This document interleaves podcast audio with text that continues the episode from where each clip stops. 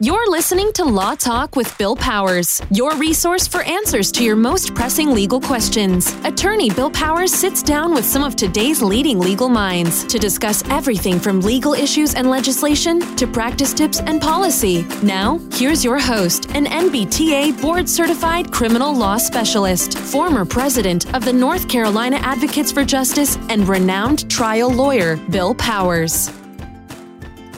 Hello and welcome to another episode of Law Talk with Bill Powers. I am your guest host, Robert Ingalls, for this episode, and I am here once again today with Mr. Bill Powers. How are you today, Bill? I'm well. All right, today we are going to be talking about family law, specifically domestic violence, 50B restraining orders, and the interaction that they have uh, between criminal and civil court. So tell us a little bit about this process, Bill. Uh, well, it's deceptively complex, to be honest with you. And I, although many areas of law have nuances or complexities or require an understanding of some partic- uh, very particular things, this one is almost a um, a super area, meaning that the the, the as, as as the case develops, the complexities develop, and you have to get a handle on things very very quickly. There are a fair number of lawyers in the state of North Carolina, criminal defense lawyers, uh, even uh, lawyers in Charlotte, NC, that do criminal defense. They're criminal defense lawyers. They're Charlotte criminal defense lawyers or Monroe criminal defense lawyers. And then there are also other lawyers who do family law issues, uh, domestic violence attorneys, uh, lawyers in, in, in, in the practice of law who help people with things like divorce and child support. There aren't a lot of lawyers, in my experience in North Carolina, who do both eh, or understand necessarily the interaction between criminal charges or allegations of a criminal charge for domestic violence or assault on a female or communicating threats or interference with 911 communication, coupled with a civil filing, a protective order under 50B under the North Carolina domestic violence laws or the North Carolina civil laws. And, and they're both independently very complicated. And it almost becomes a perfect storm for defense lawyers. And, and normally, criminal defense lawyers are the ones that tend to handle the 50Bs. Um, it's a perfect storm between civil law and criminal law in North Carolina. How does that criminal process work? Like, what is that interaction? That's a great question because the, these type of cases normally start with a criminal prosecution, meaning the, the victim of domestic violence goes and seeks a criminal charge or, or makes an allegation of criminal charges in, in Charlotte for an assault, assault and battery, assault on a female, communicating threats in North Carolina, something of that nature. And as soon as they leave the magistrate's office, or they've talked to the law enforcement officer, however that process started, and there are a lot of different ways. It doesn't really much matter how the charges got brought in North Carolina. It's the fact that there's a criminal charge. Once that criminal charge is started, then there's normally a walk across the hallway or maybe to a different building that involves something like victim's assistance or um, filing for a protective order. In North Carolina, family laws. Uh, we oftentimes refer to that as a 50B.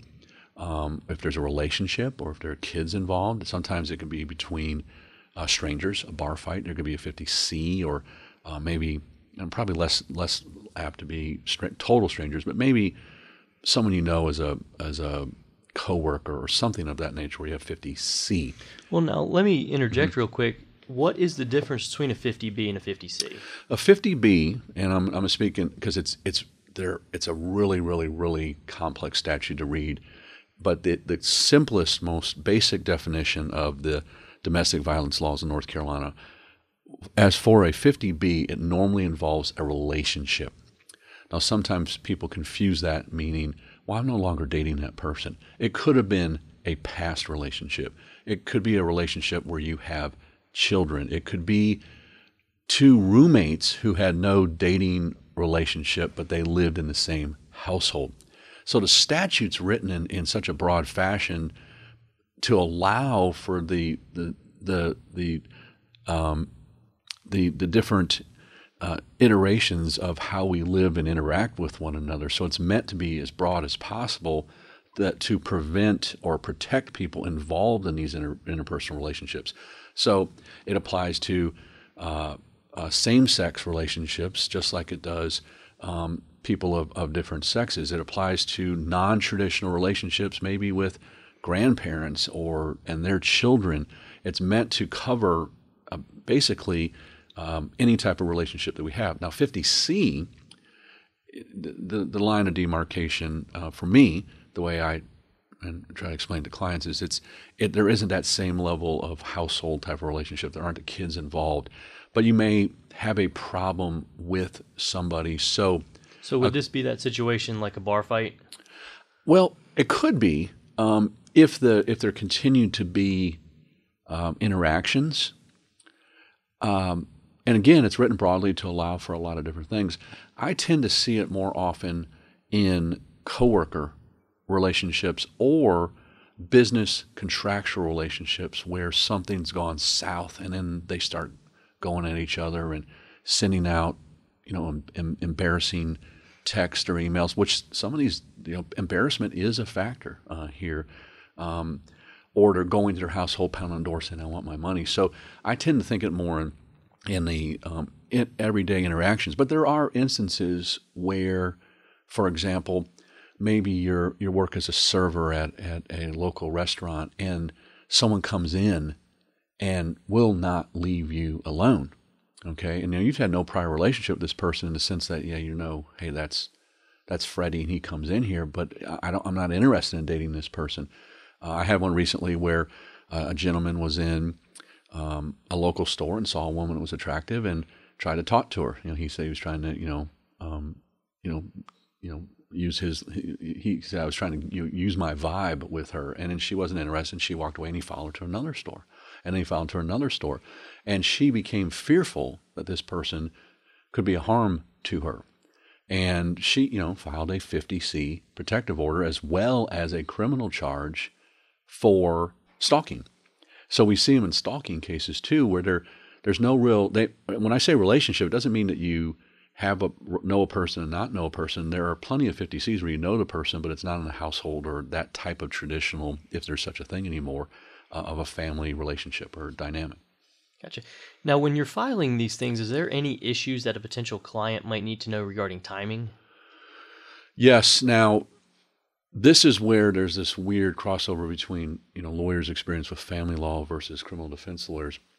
If you ask that question to a criminal defense lawyer, they're going to say, "Well, I don't, I'm not responsible for the filing of these things. Now, I do look at when they were filed relative to the charges, and I, there has to be a service of process, and they're they're looking at it purely as a defensive measure." Family law lawyers may sometimes help clients in, a, in a, especially in an abusive type of relationship to file them. And so, in addition to having your your normal filing procedures for a complaint, um, and in fact, divorce proceedings, it's rare that you immediately just file a you know an absolute divorce is required some timing requirements.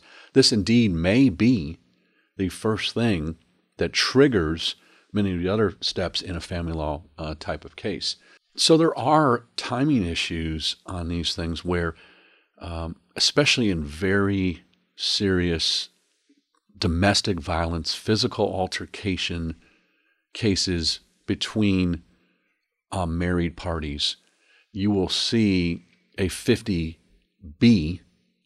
Then there may be some sort of filing for uh, a separation, uh, temporary support, uh, child support, which you know, is very, very important. But the first step as a lawyer is to make sure your client is safe. So yes, there are there are timing issues. Now, there's not the same type of timing issue as you may relate, you know, consider like a statute of limitations, meaning uh, it's relevant if you're being cross-examined and say, well, when did this happen? And you say, well, when we got married in 1992, she did whatever you're there is an aspect of that there's there's an imminent some, something's going to happen if the court doesn't put the, the, the protective order in place.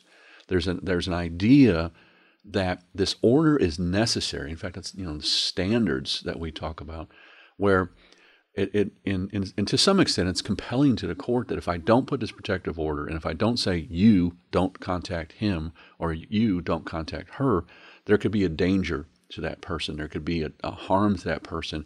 There could be additional embarrassment or um, mental. Um, uh, and it's not just a matter when I say mental, it's just a matter like this person's irritating me. It's it's more than that. So yes, there is a temporal nature, but sometimes people don't want to talk about you know, when they get married, and they say, well, it's water under uh, the bridge. And it may come up during the proceeding itself as to the reasonableness of the figure. Um, but as far as the timing issue, we tell people do it now. Get up there and do it now. This, you know, if you truly are worried about your safety and your well-being, why would you wait? Now we were talking about marriage a moment ago. What is the effect of domestic violence charges during an action for divorce? Great question. Um, and the answer is it depends on what divorce involves. So, for example, if you have a divorce where you have the primary spouse or the, he- the, the spouse that handles things financially versus the dependent spouse, meaning the spouse maybe isn't working or doesn't have the financial wherewithal to pay for where they live, it could affect who gets, at least on a temporary basis and possibly on a long term basis, who gets the house or who gets to stay in the house, or if you have children involved, who has primary custody or who has sole custody. And there are different ranges on this spectrum of, you know, there's someone could be mentally abusive, you know, I don't, I don't like this about you, or they, or it could be someone that's physically, you know, damaging or or or harming somebody to such an extent that there's long term um, problems associated, not just with the person that they're hitting, but the kids. And so they, they absolutely positively can affect. Now, does that affect ultimately the alimony? Like if you're a bad person, does the court necessarily give you more of the, I guess, your estate, for lack of a better term, or the value of your of your marriage because you're bad and you need to be punished? Not really. But there are balancing factors and consideration as to the dependent spouse what they need in order to maintain their, their living conditions or take care of the kids. And there is a process, and it's a very, very in depth process that takes sometimes months and months and months and months of looking through financial records. And a lot of the battle and divorce cases involve financial records and determining what the assets are and whether something was brought in to the marital as a marital property versus individual property. Now, you were saying it wouldn't affect alimony how would a domestic violence situation, if at all, affect child support obligations? Right. Well, child support as a whole is is um, formulaic, meaning that there's a value set. Generally speaking, there are guidelines that say that if this is your income and you have one child, this is the assumption that you're going to pay every month. If this is your income and you have two children, this is how much you pay each month. Now, and and it, the judges are still given some level of discretion, and they can and they can deviate from guidelines in, in certain circumstances. And if it's normally we see that in really big ticket type of uh, estates or family values where there's the, it goes exceeds the value of of the guidelines, meaning you've got you know Bill Gates money, and the guidelines don't go that high. Okay, so there's a basic level of, of pro- providing for your child. And though it's, and, and while that, is format, formulaic and in large measure, to some extent, pre, predetermined, one of the more important issues is who has physical custody of the child. And as you might imagine, if there's a joint custody, like with with one person half the time and the other person half the time, there may be some discernment in the finances involved with taking care of the child, where if you are the primary custody holder or the sole custody holder, the amount that you receive for child support, palimony, would be more, and there are always exceptions, than, than if it was joint um, as far as who to, with whom they lived. I don't, I don't know if that makes sense, but um, you know, child custody is not meant to be a reward to the parent. It's meant to take care of your progeny, okay? And so it's kind of a basic premise like if you have a child, you want to take care of your child. When a client says to me, I'm a good person, I pay child support, I'm like, those are those those are two things that I, I'm just going to assume that you want to take care of your child. And so paying child support to me doesn't mean that you win, you know, a gold star or get a plaque on the wall. And so these type of the criminal uh, aspect of a domestic violence, that judges and courts and family uh, members don't want kids to be subjected to that. Heck, in divorce actions, we regularly tell people do not discuss finances with your child. Do not use your child as an intermediary to say, tell your mom I'm not going to pay this amount this month because I paid for this book bag here. Don't discuss um, visitation and have, you know, have, tell your father that I'm going to be an hour late. I mean, we really, if we're that granular, I mean, we don't want to involve the kids in the interaction because we're, de- we're dealing with developing minds and, and we don't want to, it's already going to be traumatic in many instances having that separation. We certainly take consideration of the fact of is there is there are there physical assaults or assault and batteries in, in North Carolina? Are there criminal charges in Charlotte pending for assault, maybe even on a, a child under the age of 12? And so, yes, it can, but maybe not in the way you would traditionally uh, think about it. I know every situation has its nuances, but take us through a typical situation. The phone rings, you've got one of these situations taking place. Walk us through that.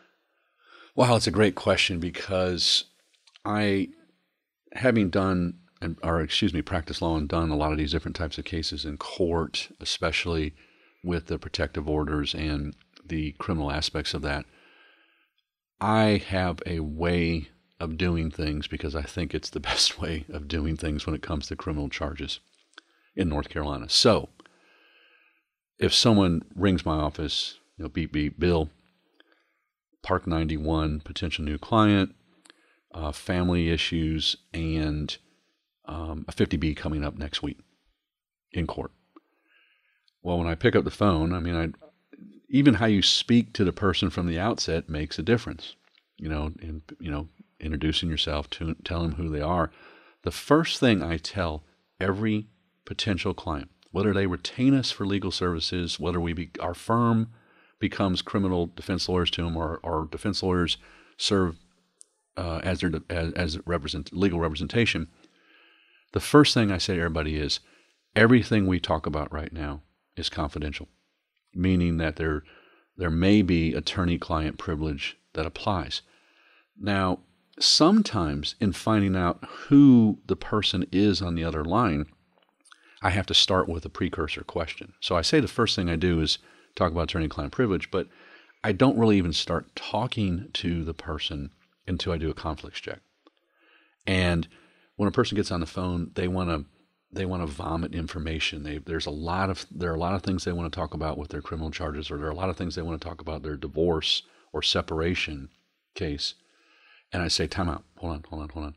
I need to make sure that I haven't either represented an opposing party on this side or do represent an opposing party because I don't want you to tell me anything that um, uh, would be detrimental. So we do a conflicts check first.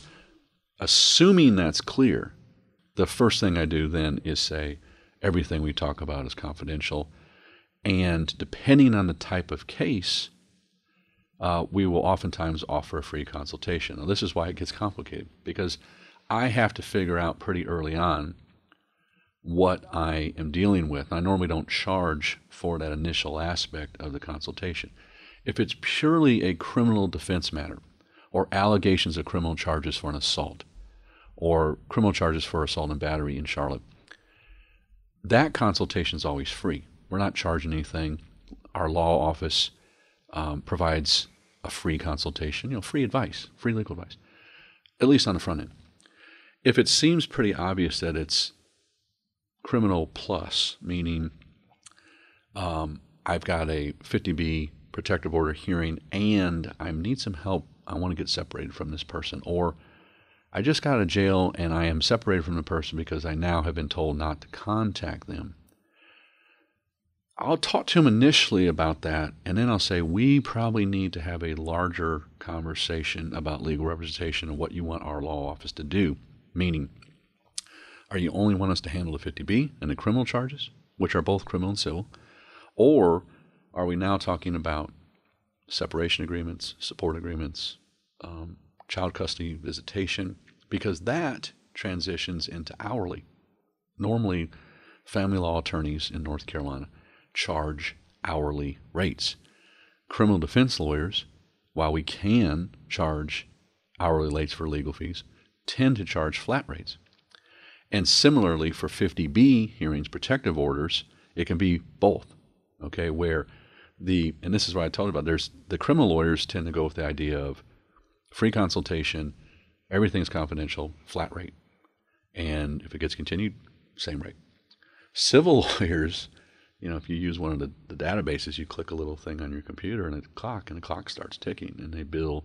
Most lawyers bill it in six minute or ten minute increments, and so the perspective of how these things handled are different, and that's why well, I really enjoy doing these type of cases because it's both. It's not just limited to one side or the other, which I think, as part of legal representation, makes um, for an interesting presentation.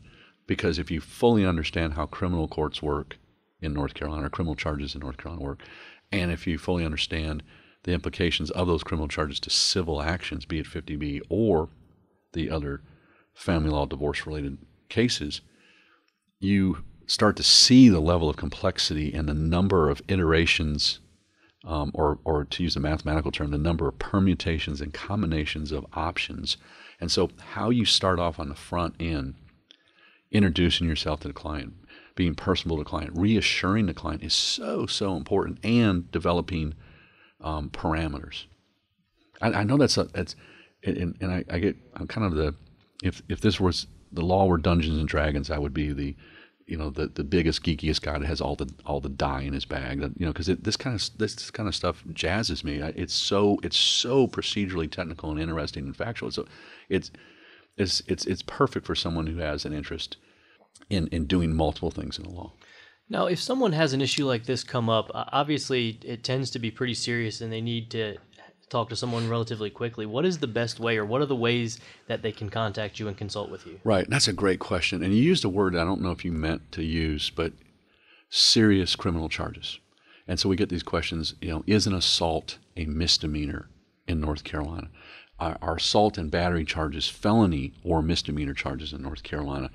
The key is the word serious because they're they're almost always serious when it involves a physical altercation. What I like to tell people is, but before they call, even and when they call, is, you know, most people want to talk on the phone at least initially, and then say, let's get you in here relatively quickly, and I promise. I will listen to your concerns. I'll have a bunch of questions to ask you, but let's meet face to face, develop that relationship because a relationship is so important in the practice of law. At least at our law office, it's very you know the relationship is very important. And then we're going to sit down with you and kind of drive physically I take a piece of paper and a pen and I draw out how the court system works. Because even in criminal cases, a defendant just sees court. They see the officer. They don't realize maybe there's a DMV implication to something. They don't understand. And when you have the complexity of family law issue, I, I literally draw the courthouse and I say, you know, floor one and floor four in Charlotte criminal courts are the criminal proceedings, and floor uh, you know, eight or whatever the civil proceeding may be, whether it's in Charlotte or somewhere else, has to do with the divorce. Now, here's the here's what's really interesting, and it kind of makes my point. Domestic violence charges in Charlotte, uh, allegations of a 50B violation in Charlotte, or trying to get a protective order in Charlotte, are done on the fourth floor, which is a criminal, traditionally a criminal courtroom floor in Charlotte as opposed to divorces, which may be up higher up, you know, in the courthouse. So uh, that's why a lot of criminal defense lawyers handle them because they're already there on the floor. That doesn't mean other civil lawyers can't do it, but I think the important thing is to start just reassuring the client from the outset that it's going to take some time to get through all the information and explain the system because it's so incredibly complex. Very good. Any last words on this issue? Talk to a lawyer. Uh, really, um, boy, trying to put the genie back in the bottle is is so so so so difficult, and you can have big time consequences financially if you just kind of willy nilly sign off on something without you, know, you see a separation agreement that's filed, and like I didn't know I was doing that for the rest. We're like, well, you didn't limit it to temporary or what, you know.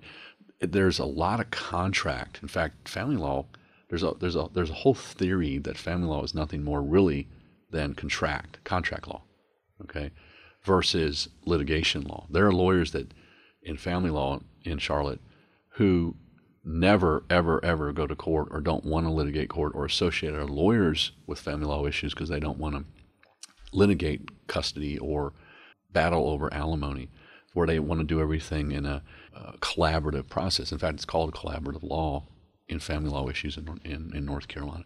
And then there's some, and I'll be honest with you, I tend to gravitate. I'm a litigator. I my my experience has been to go to court, so I tend to have a more comfort level going to court. So either way, talk to a lawyer before you sign anything. Talk to a lawyer before you take any action.